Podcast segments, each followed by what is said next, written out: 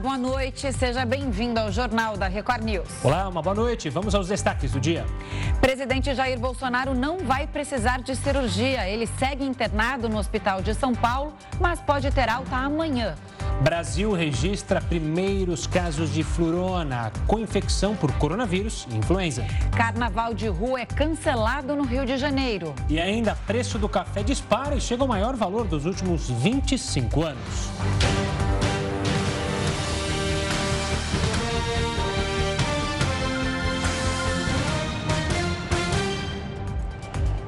O Ministério da Saúde fez hoje uma audiência pública sobre a vacinação infantil contra a Covid-19.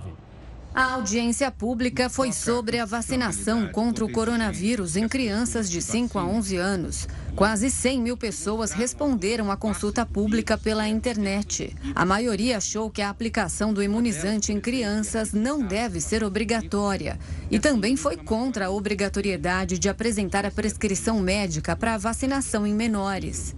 A audiência teve a participação de integrantes do Ministério da Saúde e especialistas e aconteceu em Brasília, mas não contou com representantes da Anvisa. O órgão havia se posicionado a favor da vacinação. O governo ainda não confirmou a data de início da imunização. O prazo dado pelo ministro do STF, Ricardo Lewandowski, para que o governo apresente o plano de vacinação infantil termina amanhã. O Alessandro Saturno tem mais detalhes direto de Brasília. Saturno, ótima noite para você. O que disse então o ministro Queiroga sobre esse resultado? Foi uma derrota para o governo que era defensor dessa ideia, né, Saturno? Exatamente, Camila. Boa noite para você, para o Gustavo e a todos que nos assistem aqui pela Record News. Bom, não tenho o que dizer, né? Na verdade, essa consulta, ela foi colocada na mesa justamente todos os lados. O lado do governo, o próprio ministro da Saúde, Marcelo Queiroga, sempre foi contrário, né? na, na verdade, ele sempre foi favorável à apresentação da prescrição médica para vacinação. Bom, essa consulta pública, ela aconteceu, como a gente viu aí na, na reportagem aqui em Brasília, e o ministro da Saúde, ele começou já explicando o seguinte, a vacinação das crianças não tem qualquer relação com a volta às aulas, estava havendo uma confusão muito grande, né? E teve aí, tiveram os lados favoráveis e também também os lados contrários, né? O lado contrário. A Comissão de Constituição e Justiça, ela levou aqui um especialista que é um médico cirurgião, justamente para falar aí do perigo da vacina, que eles deram esse lado, foi passado também esse lado de quem é contrário à vacinação, alegando justamente que o curto espaço de tempo, enfim, a Anvisa, como a gente colocou também na reportagem, disse que não ia participar porque já aprovou a vacinação, não tem o que, né? Já toda a parte parte técnica que caberia à Anvisa já foi, é, já foi contemplada nessa aprovação da vacina da Pfizer para as crianças de 5 a 11 anos. Bom, sendo mais específico, o Ministério da Saúde deve anunciar amanhã o cronograma de vacinação com a chegada dessas doses da Pfizer ao Brasil. A previsão é que a primeira remessa de doses já chegue no próximo dia 10. Representantes dos, das secretarias estaduais de saúde dizem que a vacinação ela já pode começar em 48 horas após a chegada das doses. Mas, lembrando aí uma entrevista que o ministro da Saúde deu ontem, ele afirmou que a vacinação só deve começar na segunda quinzena deste mês. Camila. Saturno, uma boa noite também da minha parte. Mudando de assunto, você traz novidades para a gente da banda 5G. Conta pra gente o que tem de novo sobre esse assunto. Pois é, Gustavo, boa noite para você também. Olha só, é, a Embraer, que é responsável né, por esse, pelo setor de aviação no país, ela disse o seguinte, que mandou para a Anatel um informe falando que vai fazer um estudo, porque existem vários estudos que estão sendo feitos no exterior, especificamente nos Estados Unidos, né, onde apontam que a tecnologia 5G estaria atrapalhando na navegação da, da aviação como um todo. Né? É, lá eles alegam que é, a 5G tem uma banda para operar e essa banda estaria atrapalhando justamente a aviação. Então ainda é um estudo, é algo preliminar, mas que a Anatel disse que não vê nenhum problema. Né? Lembrando que a tecnologia 5G ela já foi, teve o leilão, a gente acompanhou detalhadamente e segundo a Anatel, já no meio do ano a tecnologia 5G deve começar a funcionar em todo o país. Então essa é a novidade. Né? A Embraer alega problema aí no tráfego aéreo, é, interferência que poderia atrapalhar né, a circulação dos aviões. É, segundo informação de especialistas lá que, que atuam lá nos Estados Unidos, lá nos Estados Unidos é uma banda específica e aqui no Brasil a banda estaria bem mais distante. Por exemplo, lá a diferença seria de 200 é, megawatts e aqui, por exemplo, estaria em 500, um exemplo. Não sei se eu falei a nomenclatura correta, mas a, a diferença é mais ou menos isso. Megahertz, desculpa. Megawatts é para energia, megahertz. Então, daria essa diferença grande. Enfim, esse estudo ainda vai ser feito, a Embraer falou que vai, vai fazer.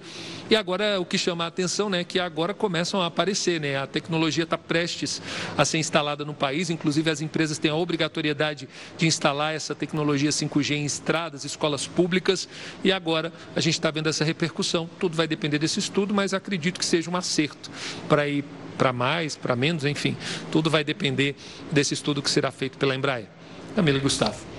Tudo para ter uma internet mais rápida e mais eficiente, que as pessoas consigam estudar né, com qualidade. Agora, Saturno, em relação ao que disse o ministro da Saúde e Gustavo, queria comentar aqui com vocês. Não tem a ver com a volta às aulas, mais ou menos, né? Porque a intenção era proteger as crianças que vão ter mais contatos de novo com pessoas, com professores, voltam para casa num momento em que a gente só vê caso de Covid crescendo. Os últimos três dias, por por exemplo, na rede municipal, é, foram 20 mil atendimentos nos postos de saúde só de atendimentos respiratórios, ou seja, a situação começa a ficar preocupante. É, deveria ser também uma preocupação do governo proteger as crianças, mas vamos lá, vamos ver quando sai é, e quando chegam as doses da Pfizer para vacinação de crianças entre 5 e 11 anos. Obrigada, viu, Saturno, pela participação. Mais uma vez, é, uma boa noite a você, boa semana.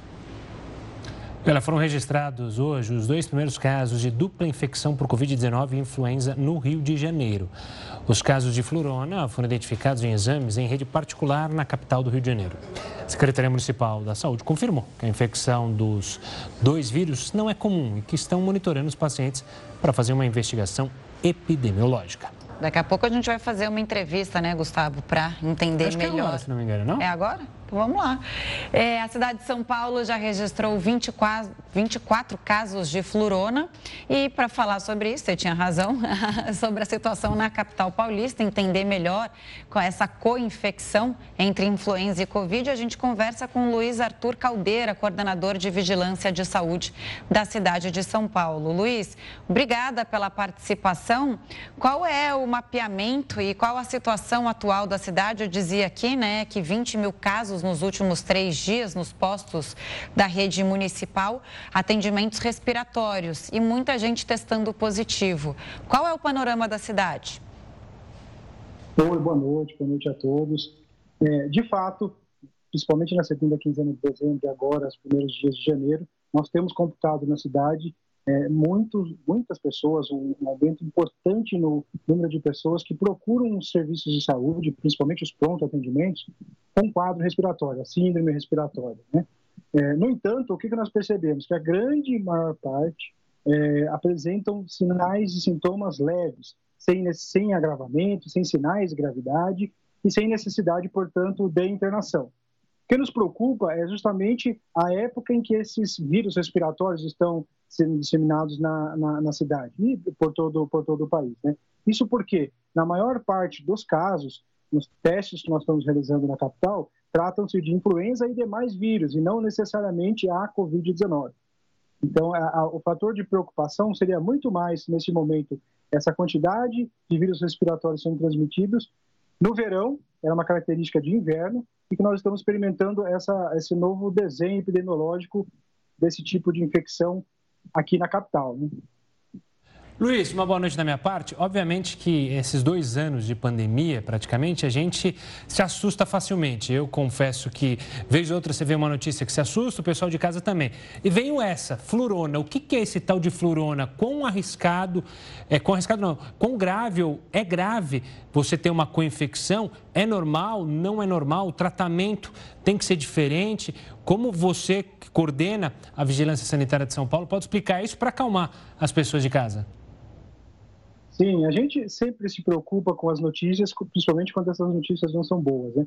No entanto, ambas as doenças que estão sendo tratadas, isso que está sendo chamado de florona, mas na verdade trata-se é, concretamente de uma co-infecção, é, isso é relativamente comum em épocas ou localidades onde há endemias de doenças é, paralelas. Então, nós, infelizmente, estávamos numa, estamos ainda numa pandemia de Covid-19 e, extrasazonalmente, por acaso começou uma circulação de influenza. Então, obviamente, as pessoas estão expostas aos dois tipos de vírus e podem se infectar das duas maneiras. No entanto, nós não temos até agora um relato de uma doença nova é, mediante essa co-infecção. O que nós temos são duas infecções ao mesmo tempo por vírus diferentes. Ambos já suficientemente conhecidos, tanto o manejo clínico como sinais e sintomas, e como a, a, as consequências deles. Né? O que nós temos a nosso favor nesse momento? A história clínica e toda a expertise de todos os profissionais de saúde com relação à influenza, né, que é uma doença que nós tratamos muito bem já há décadas, conseguimos controlar a gravidade da doença e, e sem maiores problemas. E nós também, felizmente, nós já estamos no momento na cidade de São Paulo e no país como um todo, num momento muito mais seguro em relação à disseminação de Covid, principalmente por conta da vacinação em massa que houve no país e aqui na capital. E também pela característica das variantes de coronavírus que estão circulando nesse momento. Tanto a Delta mostrou-se não ser tão agressiva e tão letal quanto as primeiras cepas, a cepa ancestral da Covid-19, como também a Omicron tem mostrado por os países onde está havendo a disseminação, e aqui infelizmente também está, pouca agressividade e não está levando os pacientes à gravidade ou a óbito. Então, assim, nós estamos tratando de uma co-infecção de duas doenças já conhecidas, tratáveis é, que as pessoas precisam ter o diagnóstico para poder acompanhar da melhor maneira. Mas não que isso, nós não temos evidência até o momento, nesses casos todos, que isso por si só torne a doença mais grave, muito menos que seja uma nova doença. O que nós temos é, um, é uma nova é, caracterização, um novo nome que foi criado e disseminado a partir de Israel, mas o que, que nos preocuparia se nós tivéssemos mediante uma nova doença, que não é o caso. Bom esse esclarecimento, até porque as pessoas se assustam. É tanto nome, tanto vírus hoje, que quando a gente fala de co-infecção, realmente, num primeiro momento, assusta. Mas que bom que você está esclarecendo que não precisa de pânico, não precisa de terror, até porque alguns especialistas dizem que quando tem a infecção por dois vírus, um deles sempre domina o outro. Então, quer dizer, não é que você vai ficar mais doente porque você está com dois vírus, né? Mas vai ter um que vai dominar aí em relação aos sintomas. É, eu não sei se é o mais grave ou não, né? Os especialistas ainda não falaram isso, acho que é um pouco cedo, mas que também não é tão incomum assim, né? Agora, em relação a Omicron não ser tão agressiva, tem uma questão. Não é tão agressiva, mas há uma explosão de casos. Tanto que a gente não viu que, é, por exemplo, as companhias aéreas, elas cancelaram voos porque as pessoas estavam morrendo, mas sim porque não apareceu gente para trabalhar, porque muita gente pega ao mesmo tempo. E hoje, aqui em São Paulo, alguns postos de saúde já tiveram seis horas de fila, postos de saúde privados e públicos. É, então, muita gente procurando mesmo atendimento com sintomas respiratórios. A respeito disso, o sistema de saúde está preparado para um crescimento exponencial a partir de agora? São Paulo já fala que está numa nova onda de Covid, já há é, um, um, registro é, oficial que, que encare o problema dessa forma? O sistema de saúde da, da capital paulista já foi colocado à prova, infelizmente, nos meses de março, abril e maio desse ano que passou. Né, nós chegamos ao teto de, de, de, de, possibilidades de atendimento e conseguimos dar conta é, do atendimento aqui na capital. Não faltou leito, não faltou tubo, não faltou UTI, não faltou leitos de enfermaria, é, não faltou atendimento no momento mais grave da pandemia no mundo. Então, assim, é, é, desse quadro complicado, crítico que a Secretaria de Saúde, a capital, tanto o serviço público quanto o privado passou recentemente, é, gerou uma expertise, gerou uma experiência, ah, tanto pra, na área clínica, técnica, quanto também na gestão, tanto na rede pública quanto privada, que tornou capaz de dar respostas rápidas. Né? Então, nós já temos os caminhos, sabemos as chaves, sabemos, é, é, temos mais possibilidades de realizar as adequações necessárias. Neste momento, o sistema de saúde público da capital fez alguns aprimoramentos, algumas adequações para justamente receber essa maior quantidade de pessoas que estão pressionando os pronto-atendimentos. Muito por conta exatamente o que você falou, por conta da quantidade de pessoas ao mesmo tempo e não necessariamente da gravidade. Um movimento importante que nós fizemos aqui na capital, enquanto a Secretaria de Saúde da cidade de São Paulo, foi aumentar em cerca de 10 vezes os pontos de pronto atendimento assintomático respiratório. Nós estávamos atendendo nas UPAs, nas AMAs, nos pontos-socorros, e cerca de uma semana estamos atendendo, sem necessidade de agendamento prévio, é, os pacientes sintomáticos respiratórios em todos os postos de saúde da cidade, em todas as 469 UBS, com um fluxo exclusivo. É, já estamos realizando há cerca de uma semana testagem para influenza e amanhã nós iniciaremos em todos os postos de pronto atendimento da capital também a testagem rápida para a Covid-19. O que a gente pretende, enquanto prefeitura, quanto a isso? Entender o cenário epidemiológico da doença, como é que está se disseminando, dar um atendimento e celeridade ao atendimento médico às pessoas, e com isso, diminuir a possibilidade das pessoas ficarem justamente muito tempo esperando e com isso agravarem a, a sua doença e precisar de internação. Nós fizemos esse, essa movimentação, além de já está separado, já está sendo utilizado um hospital inteiro, o Hospital Municipal da Brasilândia, está reservado, já está sendo ocupado por pacientes com síndrome gripal não Covid. Também está separado o leito, cerca de 300 leitos, no Hospital Guarapiranga, na Zona Sul. Se for necessário, se houver a lotação completa do Hospital Brasilândia, que hoje está com a média de 65% de ocupação, já estão reservados leitos também no Hospital Guarapiranga. No entanto, a, a característica da doença é, gripal, da influenza, ela é diferente quanto ao tempo de internação nos hospitais. Então, as pessoas não têm ficado muito tempo em internação, muito menos nas UTIs. Com isso, a gente consegue ter uma rotatividade e a gente imagina que nesse quadro agora, de menos gravidade, mesmo que haja internação, essas, essas pessoas não ficarão muito tempo internadas, portanto, não ocuparão grande quantidade de leito, terão alta em seguida. Luiz, a gente está. Nosso tempo está estourado, mas eu queria fazer uma última pergunta, justamente relacionada ao carnaval. Hoje, Rio de Janeiro decidiu cancelar o carnaval de rua. Há uma posição da Coordenadoria de Vigilância da Saúde de São Paulo sobre a realização ou não do carnaval de rua de São Paulo? Isso ainda vai ser decidido com a Prefeitura? Nós estamos em, em, em reta final de decidir justamente essa questão. E muito provavelmente nessa semana, no início da semana que vem, nós apresentaremos a, a, a gestão da Prefeitura o parecer da vigilância sanitária, que nós estamos avaliando é justamente esse cenário epidemiológico, também o perfil da assistência e daremos esse, esse, esse parecer. Nós ainda não temos esse parecer, mas será feito no final da semana, no segunda, terça-feira da próxima semana, nós já devemos ter a conclusão desse estudo. A Folha de São Paulo trouxe uma informação agora à tarde que poderia ser realizado o carnaval com blocos de rua, o que seria na rua, no Autódromo de Interlagos. É, isso é possível? Isso é, é uma opção? Estudada? Nós, não, não, nós não temos essa informação. A, a, Vigilância de Saúde do município ainda não participou de, de, dessas, dessas reuniões, se é que houve algo a respeito. Tá certo. Obrigado, doutor Luiz, pela participação e pelos esclarecimentos. Um forte abraço e até uma próxima. Vamos agora com a opinião do comentarista Augusto Nunes. Boa noite, Augusto. Boa noite, Camila. Boa noite, Gustavo. Boa noite a você que nos acompanha.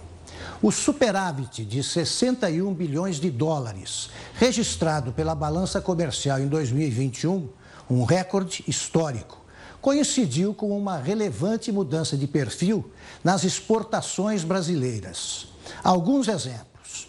O Brasil exportou mais para a China do que para os Estados Unidos, a União Europeia e o Mercosul somados.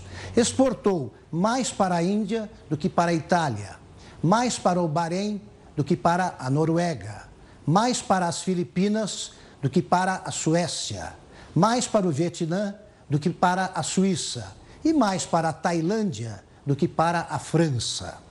Os números informam que negócios fechados com países de outros continentes se tornaram bem mais compensadores que o comércio com nações europeias.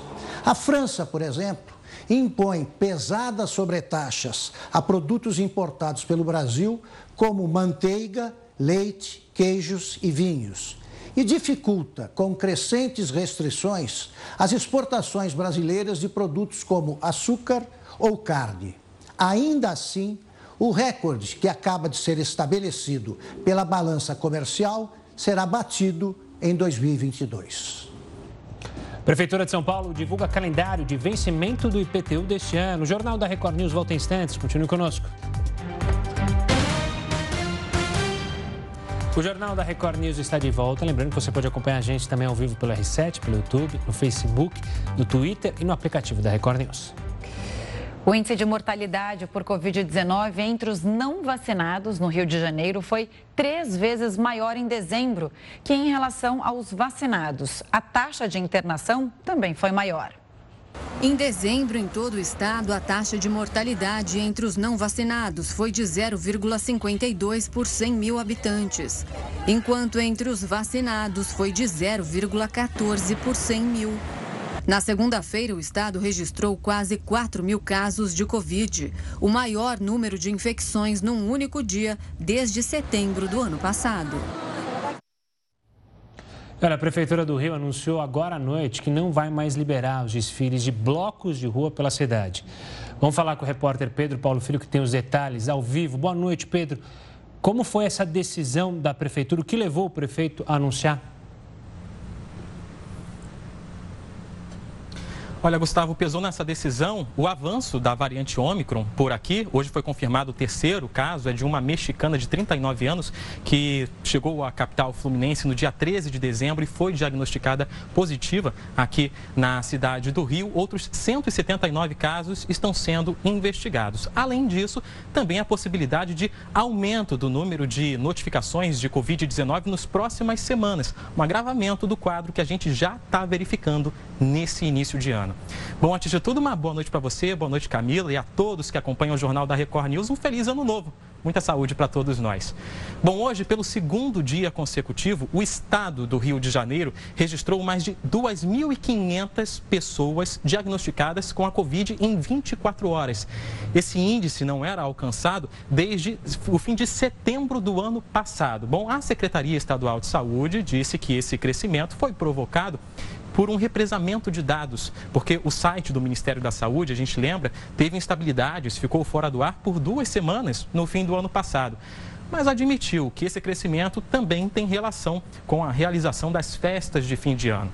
Bom, aqui na capital fluminense, as notificações de Covid-19 aumentaram 13 vezes em duas semanas. E olha que esse sistema da Secretaria de Saúde não tem relação com o Ministério da Saúde.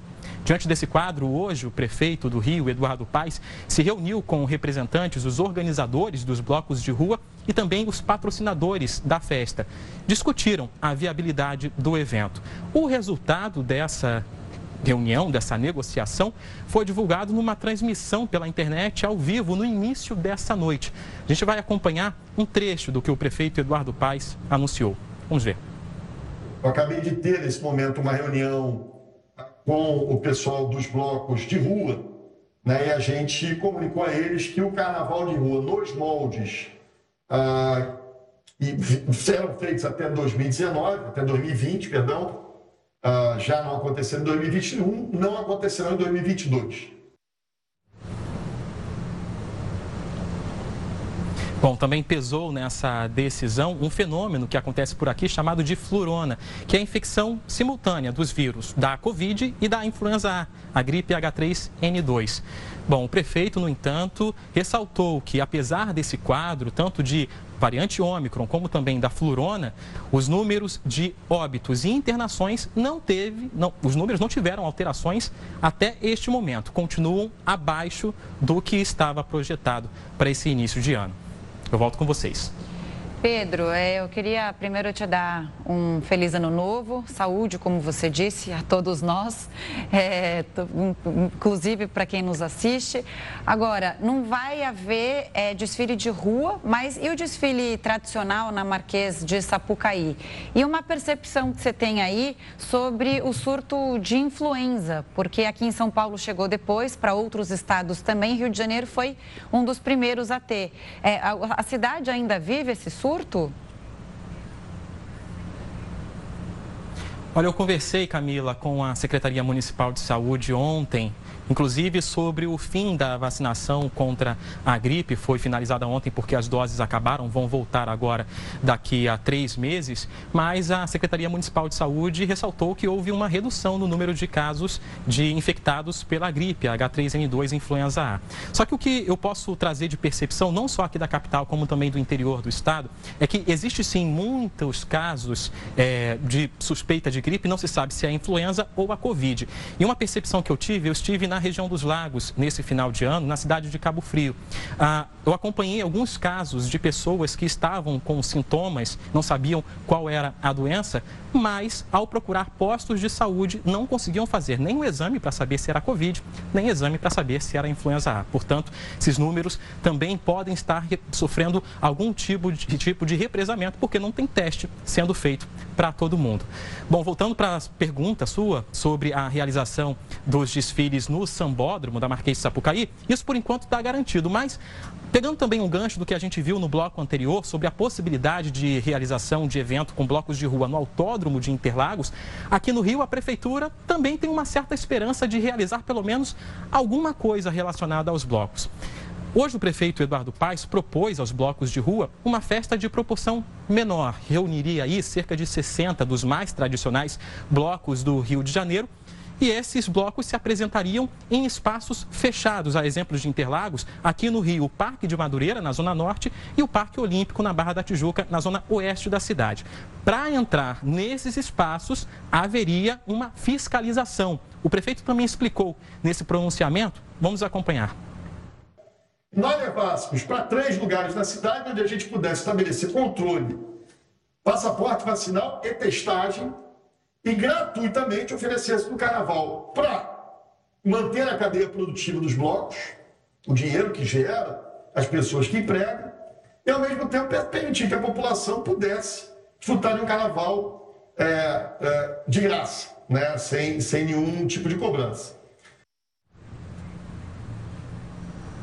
Bom, apesar dessa proposta, essa proposta não foi muito bem recebida pelos blocos de rua e as negociações continuam, inclusive, com os patrocinadores. Sobre os desfiles na Avenida Marquês de Sapucaí, o prefeito disse que eles, por enquanto, estão mantidos, mas nos mesmos moldes da fiscalização à entrada nos estádios de futebol, que estão permitindo 100% de público. Para entrar na Marquês de Sapucaí, até este momento, a necessidade será de apresentação do passaporte da vacina e de um teste teste para saber que você está negativo para a Covid-19. Por enquanto, o desfile na Marquês de Sapucaí está garantido, mas os blocos de rua ainda estão em negociação. Camila e Gustavo. Olha, pegando o gancho dessa possibilidade aventada tanto no Rio de Janeiro quanto de São Paulo, muito me preocupa essa possibilidade de fazer um espaço reduzido, de graça, e a superlotação? Quem que vai garantir que não vai aparecer mais gente do que eles estão esperando? Imagina a população de São Paulo, a população do Rio de Janeiro, que quer pular o carnaval e fala, olha, vai ter um espaço para um público menor. Mas quem que vai definir quem que pode entrar, quem que não pode entrar? Então é preocupante a gente ter superlotação. A gente teve eventos no início é, da pandemia de testes como Aí mesmo no Rio de Janeiro, na Copa América, que a gente teve problema, teve confusão. Então, muito me preocupa tentar dar um jeitinho à lá brasileira para todo mundo curtir o carnaval. Prudência é o melhor caminho neste momento. Pedro, obrigado pela participação aqui conosco. Um forte abraço e um ótimo 2022 para você também. O presidente Jair Bolsonaro não terá que ser operado. O médico pessoal de Bolsonaro descartou a cirurgia para desfazer a obstrução intestinal. A evolução do quadro de saúde do presidente segue de maneira satisfatória. Bolsonaro não sente dor e não tem febre. Ele já faz caminhadas curtas pelo corredor do hospital. Bolsonaro foi avaliado pelo médico Antônio Luiz Macedo, que estava fora do país e chegou a São Paulo no começo da manhã. Hoje, o presidente se alimentou com uma dieta líquida, mas ainda não há previsão de alta. No meio do ano passado, o presidente teve o mesmo problema e, na ocasião, também não precisou ser operado. Bolsonaro fez o teste de Covid-19 no hospital com resultado negativo. E a repórter Mariana Bispo acompanhou todas as atualizações sobre o estado clínico do presidente. Boa noite, Mariana. Boa noite a todos. O último boletim médico saiu por volta das seis e meia da noite. Diz que o presidente Jair Bolsonaro evoluiu bem a dieta líquida e que isso motivou a retirada da sonda nasogástrica. O boletim diz ainda que o trato digestivo de Bolsonaro apresenta sinais de recuperação. Bom, cinco médicos assinaram esse boletim, que são Antônio Macedo, cirurgião-chefe, Leandro Ekenik, cardiologista do presidente, Ricardo Camarinha, cardiologista também da presidência, Antônio Antonieto, diretor médico do hospital, e Pedro Loretti, diretor-geral do hospital. O presidente continua despachando do quarto em que está internado e por isso não há necessidade ainda do vice Hamilton Mourão assumir as funções da presidência da República. Eu volto com vocês. Obrigada, Mari. E a Prefeitura de São Paulo divulgou o calendário de vencimento do IPTU deste ano. A Secretaria da Fazenda afirmou que os carnês vão ser enviados a partir do dia 19 de janeiro. E tem parcela que já vence no primeiro dia de fevereiro. Então é bom ficar ligado. Vale lembrar também que quem resolver pagar à vista ganha um desconto de 3% no valor. O duro é ter essa grana toda para pagar já à vista o IPTU, porque nunca sai muito baixo esse esse imposto. Bom, para saber todas as datas, é só acessar o site prefeitura.sp.gov.br barra IPTU. E é bom lembrar que quem também vai pagar IPT, PVA já pode acessar ali pelos terminais do banco ou para quem tem aplicativo já tem o valor lá.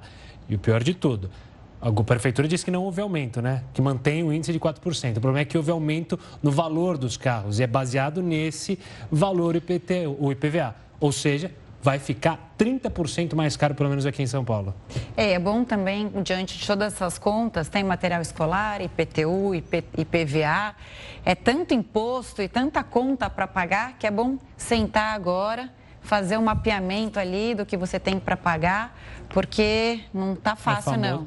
É, não é só mapeamento, é malabarismo, literalmente, para alguns casos, infelizmente, devido à situação econômica que todos estão passando. Enfim, o Ministério da Cidadania vai, afirma que a fila do Auxílio Brasil zerou. O Jornal da Record News volta já com essa e outras notícias. Estamos de volta e o mundo bateu recorde diário de contaminação pelo coronavírus. 2 milhões e 400 mil casos em 24 horas. Pela primeira vez, os Estados Unidos registraram mais de um milhão de casos num único dia. A variante Omicron já representa quase 80% das infecções do país. A França registrou o maior número de infectados da Europa pelo quarto dia seguido. Foram mais de 200 mil casos. O Reino Unido também enfrenta aumento dos casos e os hospitais devem ficar superlotados nas próximas semanas. E até a Austrália, considerada um exemplo por causa do baixo número de contaminações, agora chegou a 50 mil pessoas contaminadas com Covid em 24 horas. Para fazer uma análise sobre a atual situação da Covid-19, a gente conversa com o infectologista Marcelo Dyer, integrante da Sociedade Brasileira de Infectologia. Doutor Marcelo, boa noite. Obrigada por nos atender. Mais uma vez, bem-vindo ao Jornal da Record News. Bom, noite, os Camila. números. Boa noite, Boa noite. Esses números estão crescendo muito rápido. O sistema de saúde brasileiro está preparado para essa nova onda de Covid. A boa vacinação do país vai ajudar nessa fase da pandemia e, mais do que isso, nós brasileiros estamos preparados para essa fase da pandemia que promete deixar a gente mais corridos e, e mais em casa também por causa das quarentenas? É, a situação é, é, que a gente observa no mundo é um crescimento muito grande do número de casos, é, sem esse mesmo aumento do número de internações ou do número de pacientes que estão em terapia intensiva. É, mas, por outro lado, existe também um aumento do número de casos de pessoas que internam por outros motivos e durante a internação descobrem que tem Covid. isso é um problema para, ambiente, o ambiente hospitalar, porque a gente tem que fazer alguns malabarismos em termos de isolamento desses pacientes que internaram por outros motivos e descobrem Covid. É, então, realmente, é um problema. A estrutura hospitalar foi, em parte, desmontada, é, porque diminuiu o número de casos e a gente não esperava a Omicron é, com essa intensidade. Então, nós vamos ter que repensar o modelo de internação ou o modelo de isolamento, modelo de testagem, porque, pelo que a gente está vendo, como hoje bateu o recorde novamente, a transmissão da Omicron é muito, é muito grande, é muito intensa, né? é muito fácil a transmissão. É, mesmo não tendo gravidade na maioria dos casos, nós teremos casos que precisarão de internação, precisarão de ventilação mecânica e podem vir a óbito também. Doutor, uma boa noite da minha parte também. Lá atrás, quando o ministro da Saúde era o ministro Mandetta ainda, ele falou muito sobre uma expressão que as pandemias têm picos, as epidemias têm picos. E assim, você batia num ponto e depois começava a descer. Essa Ômicron tende a seguir esse mesmo patamar, se a gente olhar para a África, por exemplo, foi onde surgiu, é uma tendência? Quanto que pode durar isso? Duas, três semanas de atingir um pico para depois diminuir o número de casos? É, isso parece que está acontecendo. Quando a gente observa o que está acontecendo até na Inglaterra hoje, é, houve um aumento muito grande do número de casos pela, pela capacidade de transmissão do vírus.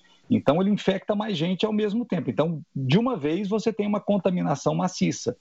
Como as pessoas se infectam muito rápido, esse vírus perde força e aí começa a cair.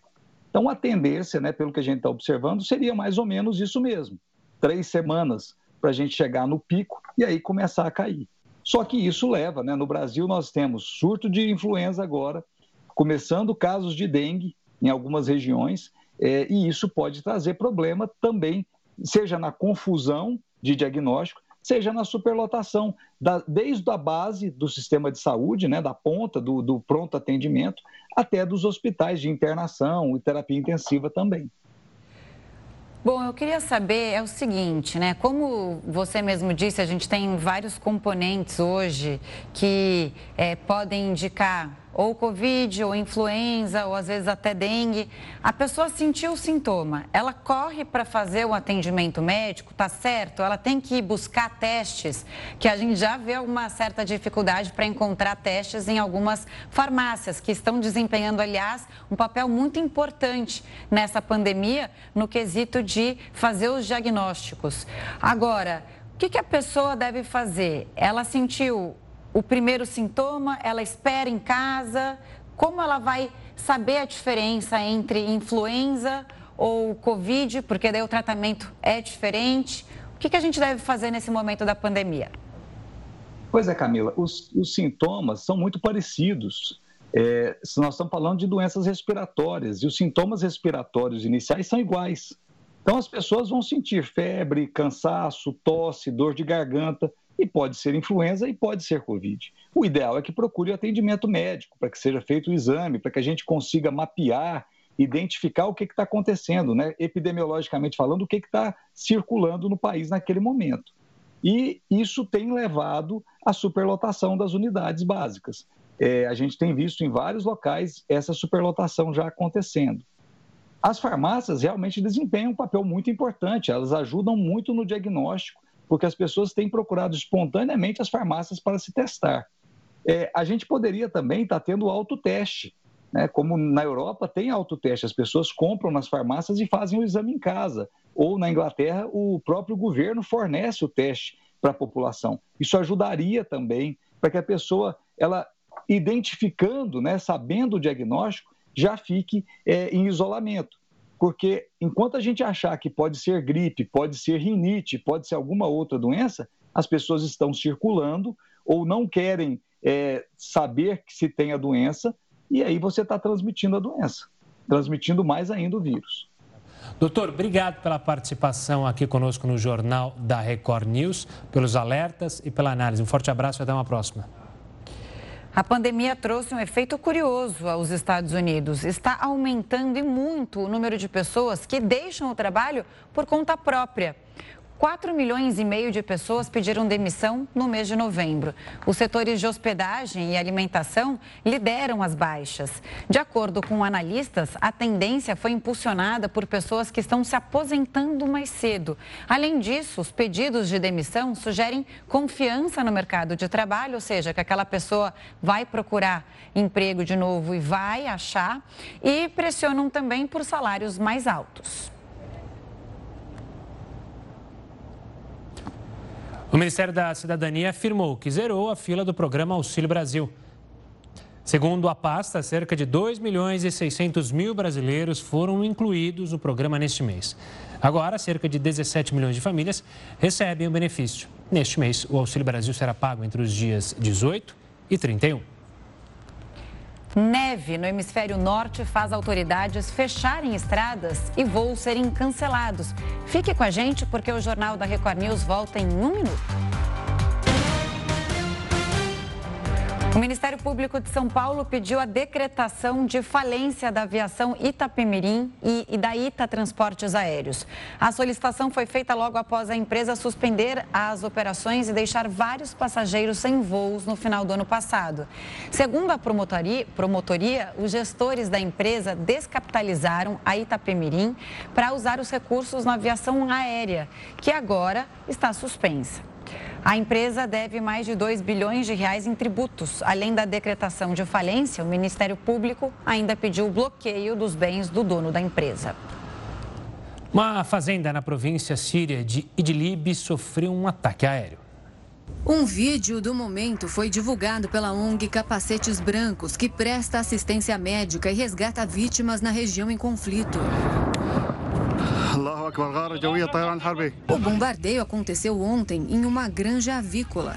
Os animais morreram e construções ficaram completamente destruídas. O ataque também foi confirmado pelo Observatório de Direitos Humanos da Síria, um monitor de guerra da oposição com sede na Grã-Bretanha. A província abriga cerca de 3 milhões de pessoas.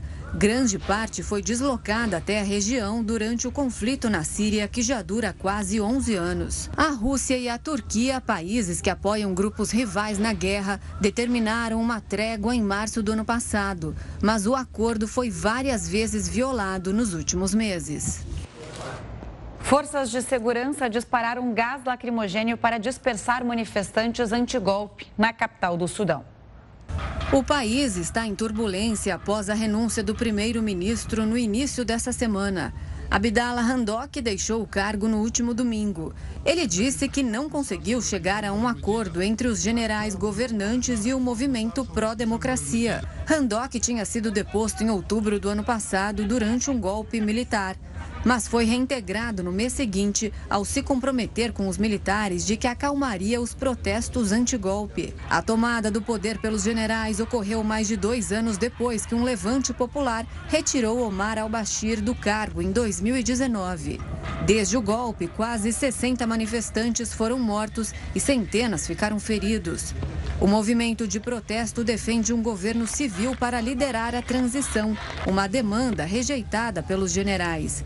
As eleições estão planejadas para julho de 2023.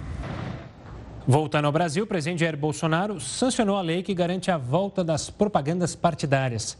A propaganda vai ao ar só no primeiro semestre, para não coincidir com o horário eleitoral dos candidatos. Os partidos terão direito a inserções de 30 segundos no horário nobre entre 7h30 e 10h30 da noite. A propaganda não pode ter informações falsas nem defender interesses pessoais. E também não pode incentivar a violência nem qualquer tipo de preconceito. E o hemisfério norte começou o ano enfrentando um inverno intenso. Uma tempestade de neve atingiu hoje áreas do sul dos Estados Unidos. No Alabama, o acúmulo de gelo chegou a 15 centímetros. Autoridades locais relataram que estradas da região tiveram que ser bloqueadas por causa de zonas congeladas e da queda de árvores.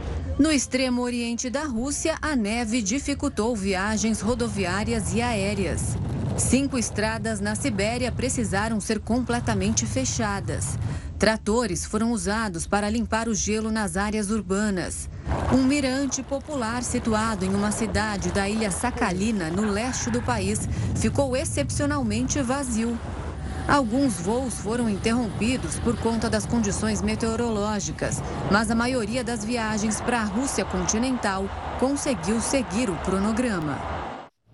E quase 800 passageiros e tripulantes foram contaminados pelo coronavírus, isso nos últimos nove dias em cruzeiros pelo Brasil. Por causa das contaminações, as viagens em navios de turismo estão suspensas até o dia 21 de janeiro. 60% dos contaminados são tripulantes. Na última semana, três navios tiveram registro da, registros da doença. Um em Salvador um no Rio de, e um no Rio de Janeiro. E outro em Santos, litoral de São Paulo. Café registra maior alta nos preços em 25 anos. O Jornal da Record News volta já já. Estamos de volta e olha só, a partir de hoje, tintas coloridas estão proibidas em tatuagens nos países que fazem parte da União Europeia. A principal razão para esta medida é o perigo dos produtos químicos presentes nas tintas coloridas usadas pelos tatuadores. O órgão regulador afirma que há aproximadamente 4 mil produtos químicos proibidos nas tinturas e isso poderia acarretar câncer de pele em algumas pessoas. Nós procuramos a Associação dos Tatuadores e Perfuradores do Brasil, que não quis se pronunciar sobre o assunto. Ainda conversamos com uma dermatologista que falou sobre o assunto. Algumas complicações, elas são decorrentes do uso de qualquer tipo de tinta. Então, as reações cutâneas dermatológicas, elas podem ocorrer com qualquer tipo de, de tatuagem. E aí as reações mais comuns são reações alérgicas que podem ocorrer tanto logo após a tatuagem ou até anos depois. Ainda de acordo com o órgão, a ideia não é proibir a tatuagem, mas tornar as cores usadas nessas tatuagens e na maquiagem permanentemente mais seguras. Por isso, os fabricantes dos pigmentos têm até o dia 4 de janeiro de 2023 para encontrar produtos químicos diferentes aprovados pelos especialistas em saúde. E o meia Christian Eriksen, da seleção dinamarquesa, falou pela primeira vez após ter um mal súbito dentro de campo durante a Eurocopa. Até caiu o meu ponto. Na conversa para o canal local DRTV e postado nas redes sociais do jogador, Eriksen afirmou que morreu por cinco minutos a cena é chocante, aí a gente está vendo justamente o momento em que ele desmaia. E disse que o objetivo dele é sim disputar a Copa do Mundo do Catar, que começa em novembro deste ano. Atualmente o dinamarquês está sem clube depois que rescindiu o contrato com a Inter de Milão. Pelas leis italianas, atletas não podem atuar profissionalmente com um cardiodesfibrilador implantado, que é justamente o caso de Eriksen. Agora é um assunto que você adora, sempre falo aqui, que é o café, mas o, a notícia não é boa, né? Porque o café registrou o maior valor em 25 anos. O aumento do dólar e a seca são os principais fatores para essa alta dos preços. O grão tão apreciado pelos brasileiros também está na lista dos alimentos que mais mudaram de preço. A saca do café estava 843 reais mais cara no final de 2021 em comparação ao mesmo período do ano retrasado. Outro dado que reforça essa diferença é que houve um aumento de 7% no preço do café moído nos supermercados no mês de novembro. O produto está cotado na Bolsa de Nova York. Isso também explica o aumento, já que o café segue as altas do dólar. A crise hídrica também é uma das responsáveis pela mudança de preços tão significativa. Pois é, por isso que o café outro dia tem um, um, nobre colega aqui, nós da redação, que às vezes prepara o café. Outro dia o café estava aguado, aguado, acho que é por isso. Ele viu que estava caro e ele falou, vou deixar mais água no café porque está caro. Chafé agora, é verdade, dele. boa ideia. E ele falou ainda que era um café exclusivo do Sumatra. Bom, é a desculpa que ele deu, enfim. o negócio é só fazer um café um pouco mais fraco é. e, e seguir com a vida, porque tá caro mesmo, viu?